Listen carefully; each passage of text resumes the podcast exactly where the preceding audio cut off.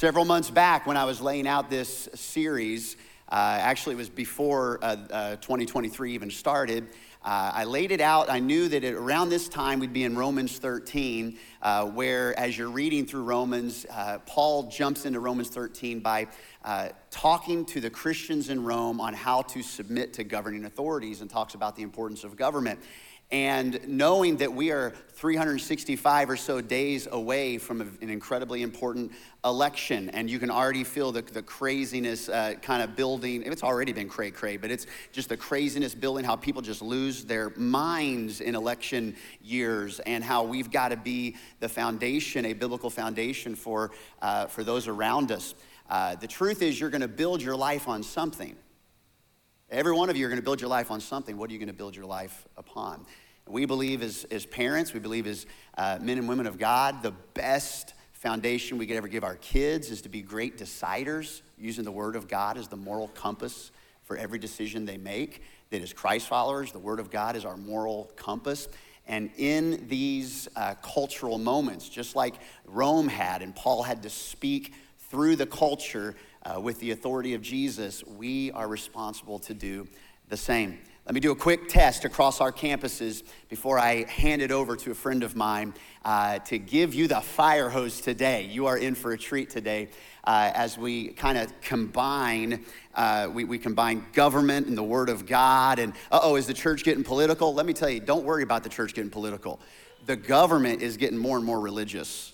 The government is getting into way more things that have to do with biblical things like gender and marriage and sexuality and, and morality. And we're not about getting political today, it's about understanding the Bible. But let me do a real quick poll, real quick. How many of you know the name of your mom and dad? Like, uh, at least you think you do. Okay, uh, keep, keep, how many of you know the first name of your grandma and grandpa? How many of you know the first name of your great grandpa and grandma? Oh, it's dwindling just a little bit. How many of you know the name, first and last name uh, of your great great grandpa and grandma? Uh oh. Do you even love your parents?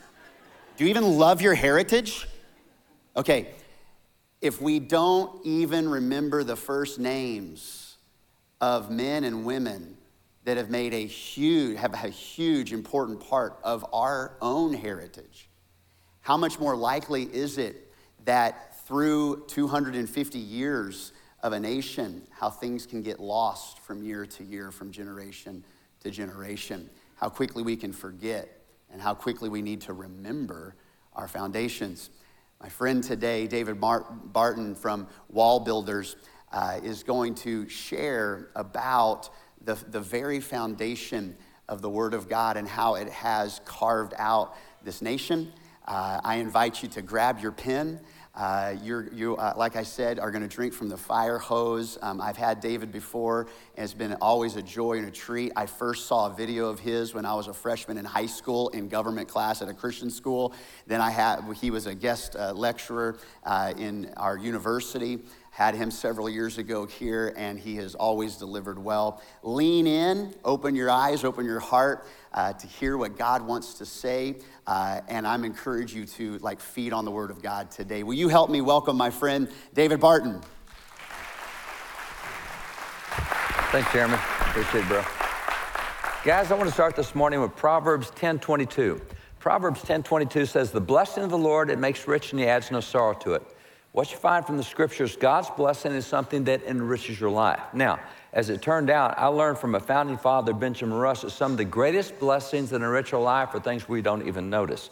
Uh, Benjamin Rush, signer of the Declaration, out of the Signer's Declaration 56, John Adams said that Benjamin Rush is one of the three most famous founding fathers. According to John Adams, he said it's George Washington, Ben Franklin, and Benjamin Rush. We don't even know the guy today. Now, Benjamin Rush, we're very blessed. Our organization, we have about 120,000 original items from these guys back in the day. I've got lots of his writings, lots of his handwritten stuff. I have his prayer journal. He was a very strong, dedicated Christian man. Uh, he started the fun, first Sunday school movement in America. He's just an amazing guy. But Benjamin Rush, in his prayer journal, he's going through and being a good Christian, he's trying to thank God for all the blessings he, he enjoys. And he's going through and he said, I thank God for this. And and they all make sense. But then he got to some that just kind of made me scratch my head a little. He, he said, I thank God for all the times I have not fallen downstairs. Run that by me again. I'll point out, I just ran up the stairs and didn't fall, and nobody noticed that. It's a blessing that nobody noticed that. If you'd noticed it, it'd been because I fell, and that's not a good deal. It's like when you drive to the store to get groceries and you don't have a wreck, you don't think about it. If you have a wreck on the way, then you think about it. All the things that don't happen to us are bigger blessings sometimes than the things that do happen to us. And that's what he pointed out. And I think that um, no people on the face of the earth have more blessings to be thankful for that they take for granted than we do here in America. Uh, if you look at our Constitution, it's a great example. There's 193 nations today at the United Nations, so we're one of 193. But there have been nations for thousands of years. There's been thousands of nations over thousands of years. And if you go back and look at them, it's interesting. Cornell University Law School said, you know, for all these 5,800 years that we have, what's the average length of a constitution in the history of the world? And as it turns out, over the course of history, the average constitution lasts 17 years. Now, What's significant is last September 17th, we celebrated 236 years. So the average is 17, and we just hit 230. We're so used to stability, we think it's normal, and it's not. Stability is not normal. Instability is what's normal. See, we, that's a blessing we take for granted. And there's so many things we take for granted because we're just used to them. We, we, don't notice them. If they were to disappear, we would notice it, but because they're here and we have it all the time. And see, the same thing happens not only with that, but also with creativity. America represents only 4% of the world's population, but when you look at, at creativity measured by copyrights, patent protections, uh, inventions, America's 4%. We produce more than 96% of the inventions in the world as a people, we are surrounded by technology and blessings that other people don't have. We have it, so we assume everybody else has it. Not so, not, a, not at all. Matter of fact, even if you look at where we are with prosperity, our little 4% of the world's population produces 25% of the world's wealth. Now, we do a census every 10 years required by the Constitution, and in the most recent census, 2020, the results came out in 2021.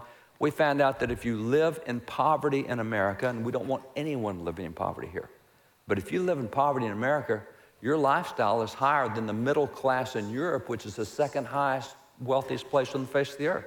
Living in poverty in America, you have a higher lifestyle than middle class in Europe. See, this is why everybody in the world wants to come to America and be poor. If they can just be poor in America, they've elevated their lifestyle above every other nation. That's what we have at the southern border. So we have blessings that we take for granted, and that this is just who we are as a people. And when you look at what we have, we call this American exceptionalism. That was a term given to us in 1831 and doesn't mean look at us, we're exceptional. It means we're the exception, not the rule. Alexis de Tocqueville, Frenchman, wrote Democracy in America. He said the condition of the Americans is quite exceptional, and it may be believed that no democratic people will ever be placed in a similar position. So that's what he saw back in 1831. We're different from other nations, and we really are different. Now, why are we different? I, th- I think George Washington put his finger on it. George Washington, after 45 years of public service, he retired in 1796. 45 years, he gave his farewell address. This is considered the most significant political speech ever given by any president. If you were in schools prior to World War II, you would have studied this seriously because this is the guideline. This is the secret sauce. This is the formula that, that made America great. And he's just summing it up. And he says, guys, if we're going to stay on track, here's what we have to do. And he gave about a dozen warnings in this. And so it was that in previous generations, we took a written exam on Washington's farewell address once a year for the first eight years of school. It was that significant, that important. And Washington talks about, the, eh, eh, well, you see, he says, of all the habits, of all the dispositions and habits that lead to political prosperity. And by the way, I think the term political prosperity is an interesting term, particularly given where we are today. We don't have much political prosperity. We've got a lot of political polarization. We've got a lot of weaponization against each other. We've got a lot of canceling each other. We don't have much political prosperity. Things aren't prosperous. They're, they're more divisive than we've seen at any point in anybody's lifetime that's in this room. But he said, of all the dispositions and habits that lead to political prosperity, he said religion and morality are indispensable supports. Now, we've been taught for two generations that Christians don't get involved in politics. We stay out of No, no, he says, if you want your politics to work well, the things you will not separate from politics are religion and morality. And now we're being told, no, no, this is a secular nation. Christian nationalists, you Christians shouldn't be getting involved in stuff. That, that's wrong. No, that's what makes the system work well is having Christians involved, religion and morality. And he went a step further.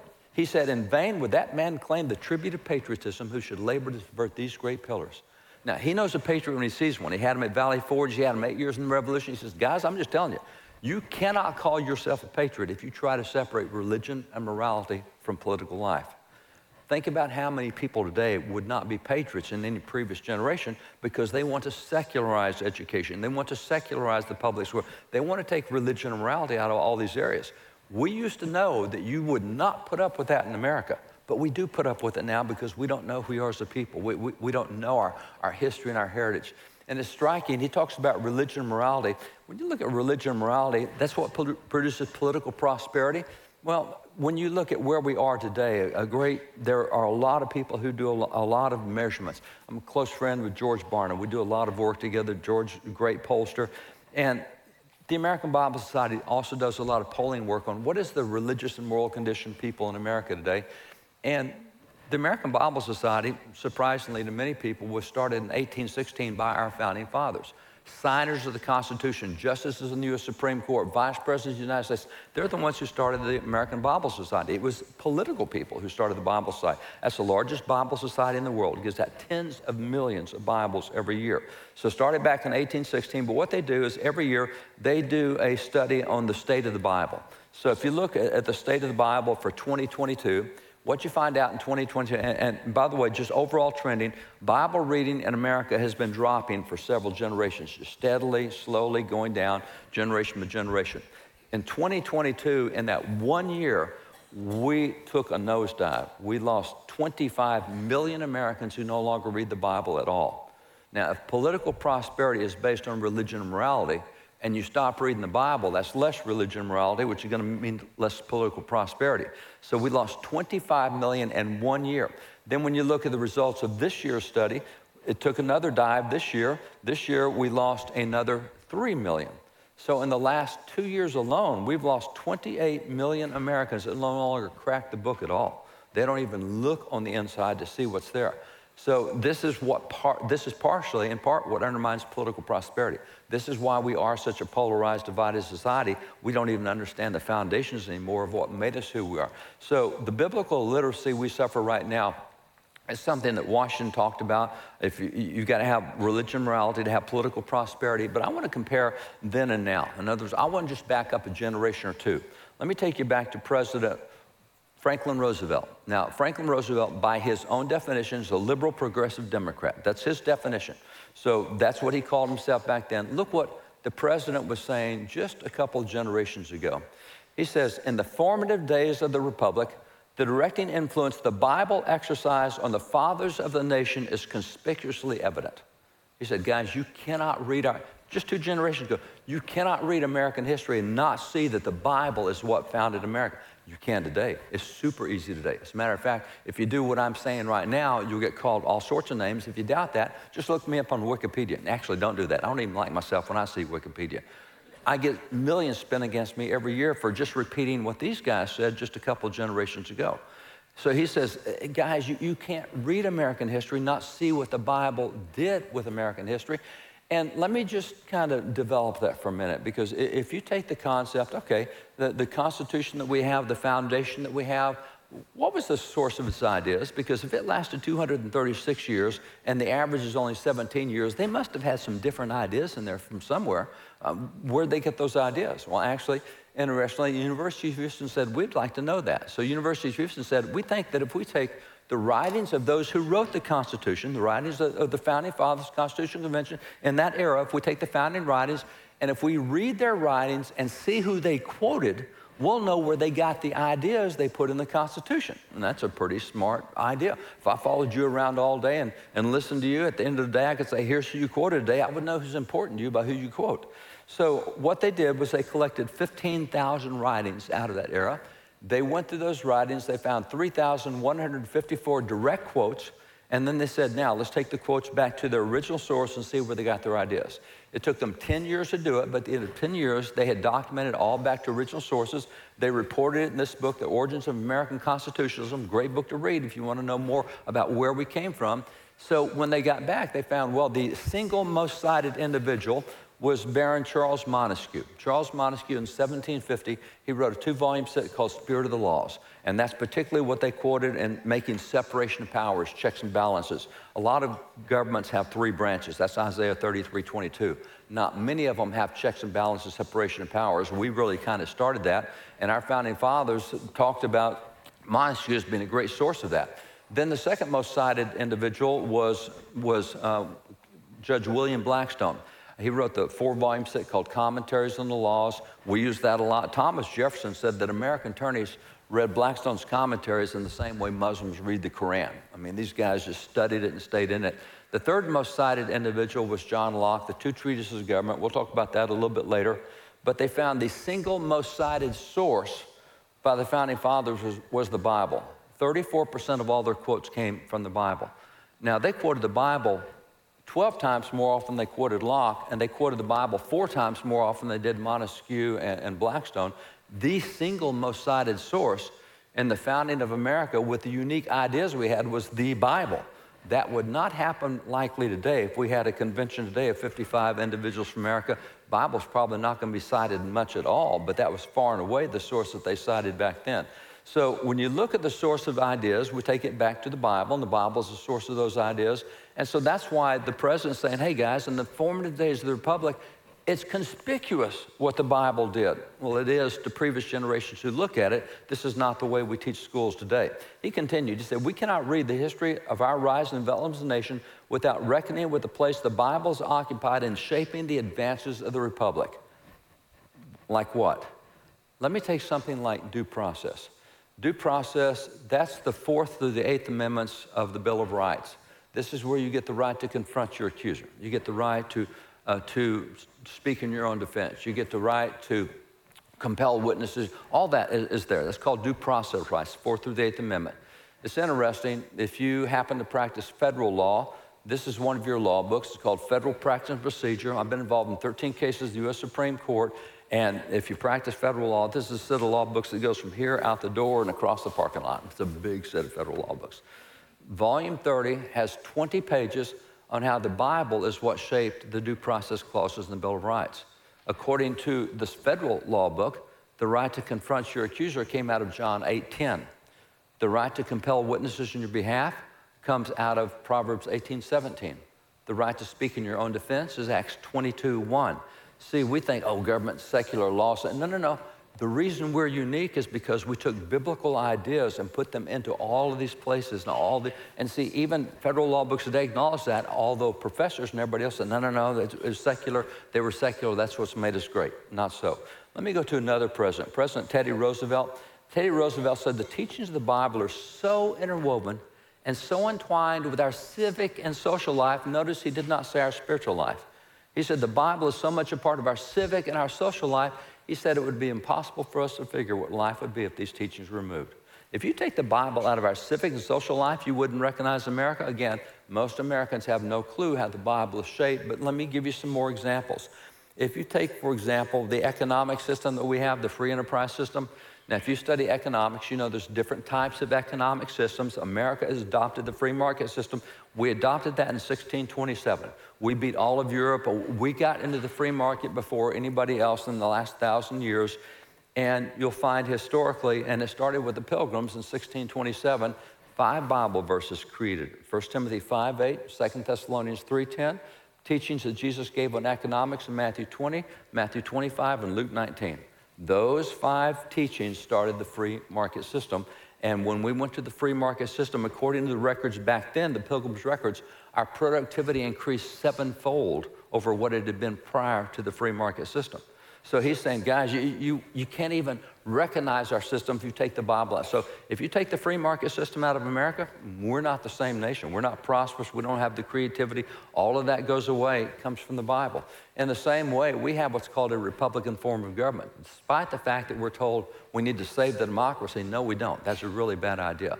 The Bible gives seven, Bible illustrates seven different forms of government. Our founding fathers went through that. You read their writings, they said, you know, the one that we think is the best form of government in the Bible is the Republican form of government, which is why in the Constitution, Article 4, Section 4 says you cannot be anything other than a republic.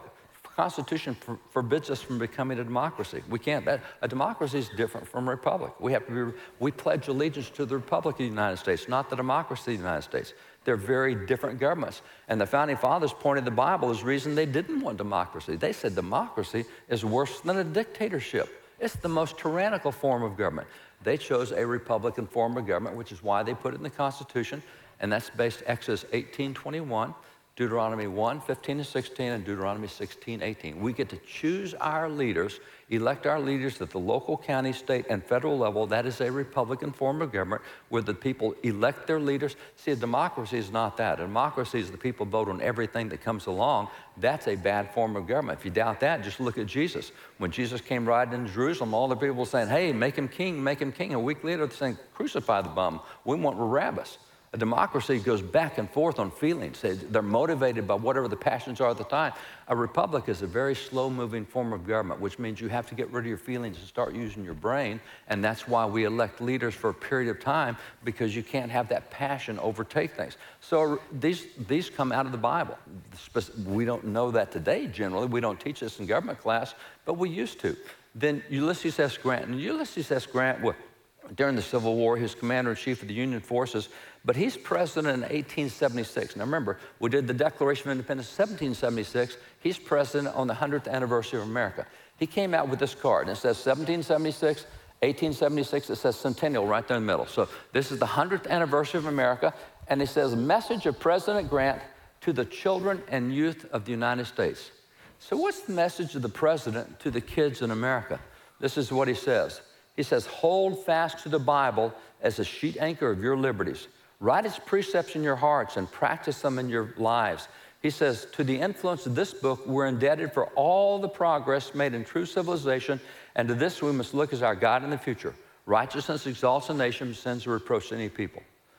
The President of the United States is telling kids, you need to stay in the Bible. This is the only thing that will keep America on track. This is the president? Uh, what do you think happens today if any president says this to kids today? I mean, they're attacking us for being Christian nationalists just because we say Christians should be involved in, in civil affairs. This is our history. This is where we had been, and it's significant when you look at, at Zachary Taylor, president, he, he, was a war hero. His nickname was Old Rough and Ready. Zachary Taylor, again, the president speaking, he says, The Bible is the best of books. I wish it were in the hands of everyone. He says, It is indispensable to the safety and permanence of our institutions. Again, he did not say faith. He said the Bible is indispensable to our institutions. He continued, he said, especially should the Bible be placed in the hands of the young, it is the best school book in the world. I wish that all of our people were brought up under the influence of that holy book. Best school book? That's unconstitutional. You can't have a Bible in schools. That's where we are now. We forget, well, you know, I love what Jeremy said earlier. Do you know your great great grandparents? Mm, generally not. That, see, we don't even know our own history. We don't even know where we've come from. We think the way it is today is the way it's always been. It's not. You go back and look just at presidents of the United States. We're not talking preachers. We're not talking Christian activists. We're talking political leaders. Presidents said the Bible is the basis. This is what you have to have. Now, Benjamin Rush talked about him earlier. He's known as the father of public schools under the Constitution. He's the greatest doctor in, in, medical history. He's called the father of American medicine. He started the first Bible Society, he started the first Abolition Society, but he also started five universities. Three of them still go today, and he's the father of public schools under the Constitution. In 1791, he wrote this piece, and he gave a dozen reasons that America would never take the Bible out of its public schools. A dozen reasons we would always keep the Bible in public schools in America. Well, if you want the Bible, go have a Christian school or private school. We don't do that in public school. Yeah, we did. That's exactly what we did in public schools, and that's exactly the way it was started. Significantly, this is New Jersey. I, I could have chosen any state because we've got all these records. I just want to show you what public schools in New Jersey were doing in, in 1816. I could have chosen Pennsylvania or New York or any of the states back then, but I just chose, and I've got the other states. Let me show you this one. Out of New Jersey, this is the State Board of Education giving the report on first and second graders in New Jersey. They call it first and second classes, is what they call it, but we call it first and second graders. And so this is what it says in New Jersey. This is the annual report. All the scholars of the first and second classes commit to memory portions of the New Testament Psalms, a lesson of the Catechism, and several hymns, and the text of the preceding Sabbath. Public schools, first and second. And by the way, what's the text of the preceding Sabbath? Really simple. Whatever Jeremy spoke about last Sunday, we're going to memorize all those verses during the week at school. So the text of preceding the Sabbath, whatever, the, whatever was covered in church, that's what we're going to. So this is what public schools are doing in 1816. And they did point out that they had one kid that was a little sharper than other. You know how those are. You always got a kid that's like that. And so they got one kid sharper than others. And it says, one of the scholars has committed to memory the book of John and the first 30 Psalms together with the 119th Psalm. A second grader has memorized the Gospel of John and the first 30 Psalms and the 119th Psalm in public schools in New Jersey. Yeah, but he's a smart kid. Not everybody did that. It says the majority have committed to memory the Gospel of John. All the first and second graders memorized the Gospel of John in public schools in New Jersey. I don't know that I've met an adult that's memorized the Gospel of John, much less a second grader, and that was common for the public schools. And again, go back to the records, you'll find this all the way up until we had a change. And by the way, 1844, there was a U.S. Supreme Court case called Vidal versus Girard's Executors in that case in 1844, in an 8-0 unanimous decision, the U.S. Supreme Court said, wait a minute, if you're a public school, if you get government funding, you are going to teach the Bible at schools. We won't have a government school that won't teach the Bible. Unanimous 8-0 decision, and they quoted the Founding Fathers to show why that was to be done. Now, this, and, and you know, we've got the records of that case. It doesn't matter. You can go to the law library. You can go online and look up this case, Vidal versus Girard's Executors. 8-0 decision that you keep the Bible in public schools. See, what we're used to is the change that occurred. And that change occurred in 1963. Two cases, Abington Schempp and Murray Curlett, in which the Supreme Court said, hey, we're not doing this Bible stuff anymore. We're, we're, progressives. And by the way, being progressive means we progress past traditions and history. We don't care what tradition history is, we progress past that. And so that's why being a progressive means never having to say you're sorry, because you never look back to measure whether what you did worked. And it doesn't work. The morality that they had in the 60s didn't work out, but they're trying to make it worse in the, in the 2020s. I mean, progressives are always wanting to change things instead of having history and tradition. You don't need to study history, you don't need to study tradition. Do you know that this year we, we have a legislative network? We have about a thousand state legislators in our network. They're Christians, they're from all 50 states, they're solid guys. But we found that in a number of states this year, and, and states all have periods of time in which they redo their history standards, their English standards, their, their math standards, et cetera. Texas every 14 years, I think. But a number of states this year, like Minnesota, like Louisiana, others, they said for the next 10 years in history, they're not going to teach the American Revolution, the Civil War, World War I, World War II, or the Holocaust. They're just taking out all history for the next 10 years. So all kids going through school for the next 10 years will have no clue of any kind of history of America for the last 250 years. We just take it all out. So that's what progressives do. We don't need history. Let's just move on past that. Well, that's what we did with the Bible. And Benjamin Rush, way long ago, because he understood the nature and character of man, which does not change over time, we do not evolve. We are the same and we are predictable. He says, the Bible, when not read in schools, is seldom read in any subsequent period of life. He said, if you stop reading the Bible in schools, you're going to stop reading it for the rest of your life because you need that early training on reading it and having that education of getting the Bible in schools. And that's literally what we've seen. So we looked at the American Bible Society reports. What they found now, they were looking at all people in the nation, but when you look at just Christians, only 9% of Christians read the Bible on a daily basis. Jesus said we should pray for daily bread. He said, man doesn't live by bread alone, but you need daily bread. We should be in God's word every day, but only 9% of Christians are. See, we're becoming a biblically illiterate people, even as Christian people. We don't know the Bible in the way that, say, those New Jersey first and second graders knew it uh, just, you know, back 200 years ago. So, back to founding fathers, John Quincy Adams, President of the United States, sixth president, he actually did a book showing 10 year old Americans how to read through the Bible from cover to cover once every year.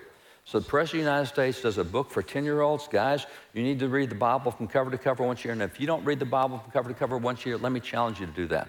That, that is an old traditional American practice, but it's very important to, to know God's Word. And if you go through it year by year, you're not going to find that you're reading the same book every time because you'll see new stuff every time you go through it. It's like a new book every time you cover that thing. Doesn't matter how many times you read it, you're going to find new stuff every time. He said, No book in the world deserves to be so unceasingly studied and so profoundly meditated upon as the Bible. He says, I myself, for many years, have made it a practice to read through the Bible once every year. And that was the practice of the founding fathers. That was the practice we had in the schools as well. He says, My custom is to read four or five chapters every morning immediately after rising from bed. He said, It employs about an hour of my time and seems to me the, the most suitable manner of beginning the day. He says, I've always endeavored to read it with the same spirit which I now recommend to you. 10 year olds, listen up, because he's talking right in 10, 10 year olds, listen up. Here's how I want to recommend that you read the Bible. He said, when I read the Bible, here's how I read it. I read four to five chapters every day. And by the way, if you want to read through the Bible from cover to cover once a year, you don't have to read four to five chapters. You read 3.2 chapters a day. It takes you about 15 minutes. There's now so many apps you can have it actually read the Bible to you or brushing your teeth, getting ready in the morning. But going to the Bible is not a hard process. He would spend an hour in it because he's making notes like crazy. I mean, his diary is amazing. He keeps all the notes on what God's showing him. But just going through the Bible, 3.2 chapters a day, he said, but I, I do 45 chapters. He says, I've always endeavored to read it with the same spirit which I now recommend to you. He says, that is with the intention and desire that it may contribute to my advance in wisdom, eh, my advance in wisdom and virtue. When I read the Bible, I don't read it as a devotional book to be inspired. I look for something that's practical. I want to contribute to my wisdom, to my virtue. I'm looking for things to apply. When I go through, I'm always looking.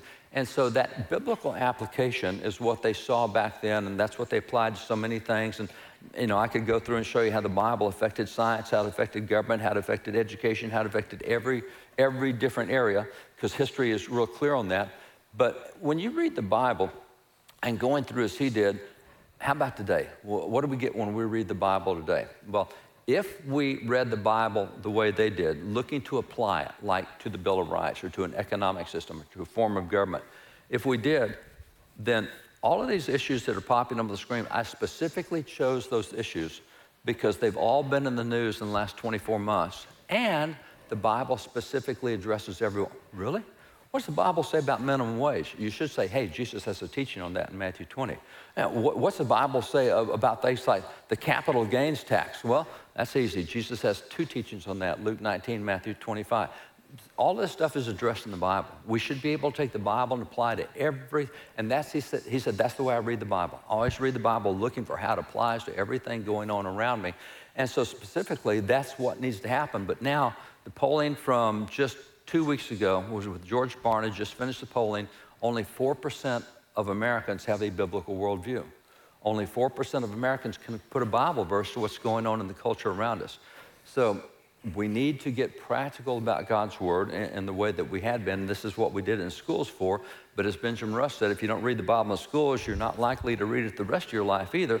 We got to get back to really getting grounded intentionally. It'll take a, a deliberate effort to do that. So, biblical illiteracy is now higher than it's ever been in our nation's history. And what that does is that affects the way we see God's institutions. Um, we know that God created three institutions. We know family, Genesis 1, 2, 3. God made Adam, made Eve, put them together. They had children. That's the family. God blessed that, created that. And the more biblical you are, the more you understand what a family is. The more secular you are, the less you understand what a family is. So uh, we have all sorts of definitions, even genders. You know, just a generation ago, nobody debated the fact there's two genders. Now we're not sure how many there are. Well, actually, we are. If you happen to live in Europe, um, BBC has just gone through a training from, um, from global butterflies. There's 150 different genders. Now, at least in America, we're not that crazy. We only think there's 81 genders. Our helpful professors have told us 81, and say, we've lost our minds.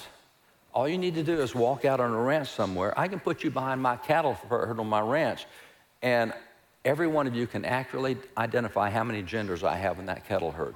And it won't be a hard thing to do. It's really easy to tell, and it won't be 81 genders. There's only going to be two genders in that cattle herd. Uh, we've lost our brains on this. So, what happens is, and seeing these, these institutions, God created the institution of family. God also created civil government. Genesis 9 6, after you had Cain kill Abel and the whole world went downhill and you had the rape and the murder and the pillage, and God says, okay, let's just wipe them out and start again. And so he saves Noah and his family. When Noah gets off the ark, in Genesis 9 6, God says to Noah, Noah, whoever sheds man's blood, by him will man's blood be shed. That's capital punishment. That's the first civil law. Hebrew scholars say that's the beginning of what are called the Noahide laws. God gave Noah seven different laws, and that's civil government. God said it right in front. We're not going to have this murder stuff anymore. If somebody murders, they're to be taken out. Now, that was God's law, but that's civil government. That's not the role of the church. That's not the role of the individual. That's the role of civil government, and that's where we know government came from God. And throughout the rest of the Bible, there's all these verses on civil government. And in the same way, we know that the church is God's institution. Now, we don't go back to the Old Testament for that, although there's types and shadows in Genesis and Exodus. God says, Look, I want my people in the congregation. I want the congregation coming to the temple and worshiping. Okay, we call that the church. Old Testament didn't have church, but that's the type and shadow. So we know these are God's institutions. God created these institutions. And interestingly, Christians today know less about government than the other two because that's secular. We don't do that. Yes, we do. That's God's institution just as much as the family or church is. And significantly, if you look at John Locke, I mentioned him earlier, one of the three most cited individuals. He's the guy who did the two treatises of government. Now, Richard Henry Lee is one of the 56 signers of the Declaration, and Richard Henry Lee made the motion that we separate from Great Britain, made the motion that led to the Declaration of Independence. So he's the guy behind the Declaration. And he said the Declaration was, quote, copied from Locke's two treatises of government. Oh, wow, that's significant. We wrote the Declaration based on Locke's two treatises. And when you read Locke's two treatises, and it's, you can get a copy today, it's less than an inch thick, less than 400 pages long. It references the Bible over 1,500 times to show the proper operation of civil government. So we've been told government's secular. Then how come there's more than 1,500 verses in that book alone that reference the Bible and civil government? Government's not secular. That's God's institution. It's not secular any more than family or, or the church is. It's just that we've been talked out of being involved in that area. We, we, we're told we shouldn't be involved there. So when you look at God's three institutions, we've stayed out of government. We've got to get back in that area as well as all the others. And Benjamin Rush, he said, and we've already talked about, his father public schools under the Constitution. This is the piece he did in 1790. This is the piece he did before that piece on a dozen reasons we'd never take the Bible out of schools. He says, all right, last year we were 13 different nations. This year we're one nation with 13 states. What do we need to be teaching our schools if we're going to stay a unified nation? If we're going to stay a nation that's, that's unified because we've been 13 nations, if we're going to stay unified, what do we have to do? And he says, well, the way to do that is, is what we teach in our schools. And so he went through and laid out on the mode of education proper in a republic, our brand new republic, what do you want education to do? He said the purpose of public education is threefold. He said we all have public schools. He said the number one purpose of public education is to teach students to love and serve God. He said that's the number one purpose. And that's why you saw all those Supreme Court cases saying, hey, if you don't teach the Bible, if you're a government funded school, you're going to teach the Bible in school. I mean, we believe that. We believe that God was the basis of, of everything that kept us together as a country. He said the number two purpose for public education is to teach students to love and serve God. Number two is to teach students to love and serve their country. He said the number three purpose of public education is to teach students to love and serve their family. Notice the order God, country, and family. Nearly everybody I know today said, no, no, it should be God and family and then country because family is so much more important. And he said, no, you're wrong. It should be God, it should be country, and it should be family. Because he said, if you ever lose control of your country, it will become, become the great enemy to your family which is exactly what we're finding now. I mean, look at what's happening across the nation with the takeover of school boards and what's in libraries, what we're fighting here in Texas with library stuff, even the rural areas. There's 300 books. In, in most urban areas, they have 300 pornographic books to take out of the library. In most rural areas, it averages 75 books, even in the rural areas. So even in the more Christian areas of the state, it's still not great. But see, that's what it is. Once you lose control of your country, it becomes an enemy to the family, which is what it's been for the last generation or two. So this is why we have to be involved in the government side as well, because otherwise it becomes the enemy to everything we believe. So I'll close with this challenge. This challenge comes from Reverend Matthias Burnet. Matthias Burnet was a famous minister back in the American founding, and he talked about the fact that we're accountable to God for what happens, not only with our life, but what happens around us. Um, it's interesting. He said, To God and posterity, you're accountable for your rights and your rulers. Now, significantly, we know we will account to God. Scriptures are really clear. Uh, Jesus tells us Matthew 12, we'll give account for every word we've spoken. Uh, we're told in, in 1 Corinthians 4, we'll give account for every thought we've had. We, we know how to Hebrews 4, we'll give account for every action we've done. We know there's the Lamb's Book of Life and the Book of Deeds, and we know all that's recorded in Revelation, and we stand at, judgment. We'll account for all of that. But he said you'll account to God and to posterity. That's an interesting thought, accounting to posterity. He continued, he says, Let not your children have reason to curse you for giving up those rights and prostrating those institutions which your fathers delivered to you. Hadn't thought of that, that in that sense before. But if you back up just a generation, back, back up to World War II, what was the culture like in World War II? Is it the same as the culture today? Nope. We still had God all over everything. I will emphasize again Franklin Roosevelt was a liberal, progressive Democrat. You can't find a liberal, progressive Democrat today that would come anywhere close to saying the Bible should be part of what we did. Look how much America has shifted in a relatively short period of time. Nobody back then, I don't care what party you're with, nobody disputed the Bible was the book, that everything had to be built on. Both parties agreed with that. Not now. We're polarized, and even one party, the, the Republican Party, can't decide whether it wants Christians or not. I mean, we've gone so far in a crazy direction. So that's happened in a generation or so. Our, gener- our kids look at us and say, man, when you were had white hair like I had, it was a whole different. How come you guys lost it and gave it to us in such a crazy situation? And that's not a good thing to be asked in eternity, is to answer to posterity as well as to God, and posterity say, why'd you, why'd you give this away? See, we have to be engaged. We have to be involved as Christians. We can't just stand on the sideline. Um, I'll close with the final thought. And we, we know that heaven and hell are real places. We know the way to heaven is through Jesus Christ. We know that He is the way, the truth, and life. Nobody comes to the Father except through Him. We know that hell is a real place. Revelation 21 8 tells us hell is a real place. It says there's a lake of fire and brimstone. It also tells us who goes into hell. And it goes through the, the whoremongers and the adulterers and the liars and the murderers and the perjurers, all these bad people, except at the top of Revelation 21 8, it starts with a category that really struck me recently. It says, the cowardly and the fearful. That's the first category. Everybody else goes to hell for what they did. The cowardly and the fearful went to hell for what they didn't do. They didn't speak out. They didn't have a voice. They didn't have backbone. The polling we do, we find now that 77% of Christians self censor themselves because they don't want to create a controversy by speaking the truth in a culture that doesn't want to hear truth. We can't be cowards. We got to step up and say, hey, this, there are two genders. I don't care what you think. There, that's going to start a create controversy. That's right. But you have to speak the truth. You can't be a coward and can't be fearful and back away.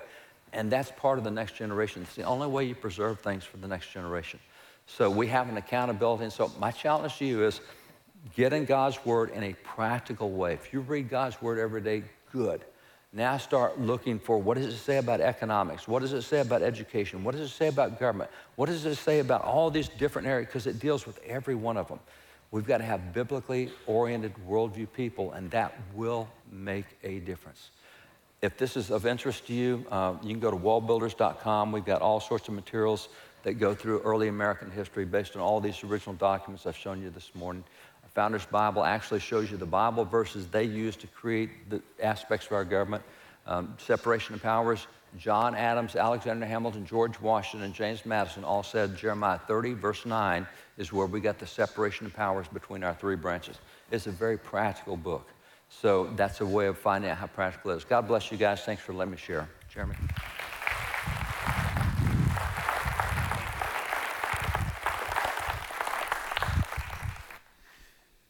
I was really careful to walk up those stairs without falling.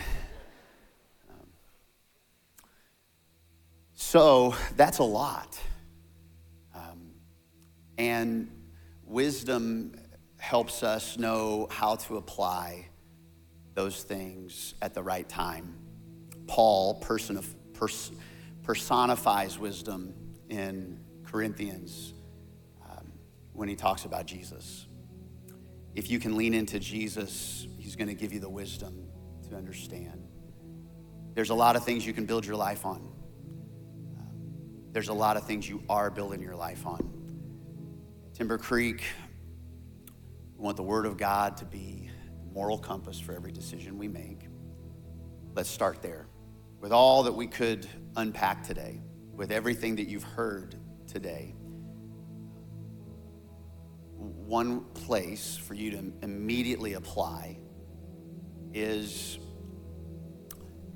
do I allow the Word of God to inform my decision making? Do, do I see uh, my life and country and everything, politics, and then I see the Word of God out here? Or do I start with the lens of the Word of God and let the Word of God then determine what I'm going to see, how I see other things? This is called a biblical worldview chances are that tomorrow we won't have the Bible back in public schools. Um, but you can have the Bible back in your home. You can have the Bible back in your own heart. You can begin to lay that foundation. Josiah was eight years old, a king who reigned in Israel for 31 years. And even in Israel, there came a moment they were remodeling the temple. They said, you got to check this out. We found this. They had lost it. They had lost the scrolls. They had lost the Word of God. And they found it, and it was so precious to them that Josiah said, Let's stand and we're going to read this and we're going to listen to this and we are going to let this dictate. And I'm going to, and he was one of the greatest rulers that Israel ever had, and he started at eight. That scares me to death to think that my 15 year old son would be a king. And yet, we're one generation away from families not even knowing or understanding who God is, what He's done. Start with your family, start with you. Get involved, get engaged. His kingdom come, His will be done on earth as it is in heaven. Let's pray. Jesus, thank you for the opportunity for us to um, dive deep into not only your word, but into heritage and American history. God, I pray that we would not just be hearers today. We would, this may spark, Lord, a, a desire for us to do our own research and, to, and to, to take a deeper dive and a better understanding, a different understanding, way, way beyond political preferences and partisan politics God, may we truly align ourselves first with you, God first, everything else after that. Lord, we pray over our country. Lord, we, we do pray that uh, like sin is corruption to every every person, but righteousness exalts a nation. Righteousness exalts a nation. And Lord, we pray that there would be a stirring up of right ness in us that comes from you and only you that would exalt this nation, Lord, starting from you first and everything else after that. We seek your kingdom first, and all the other things are added. May that be our heart's cry for us, our family, our family in this nation, those around the world. We ask it in Jesus' mighty name. Everybody said, Amen.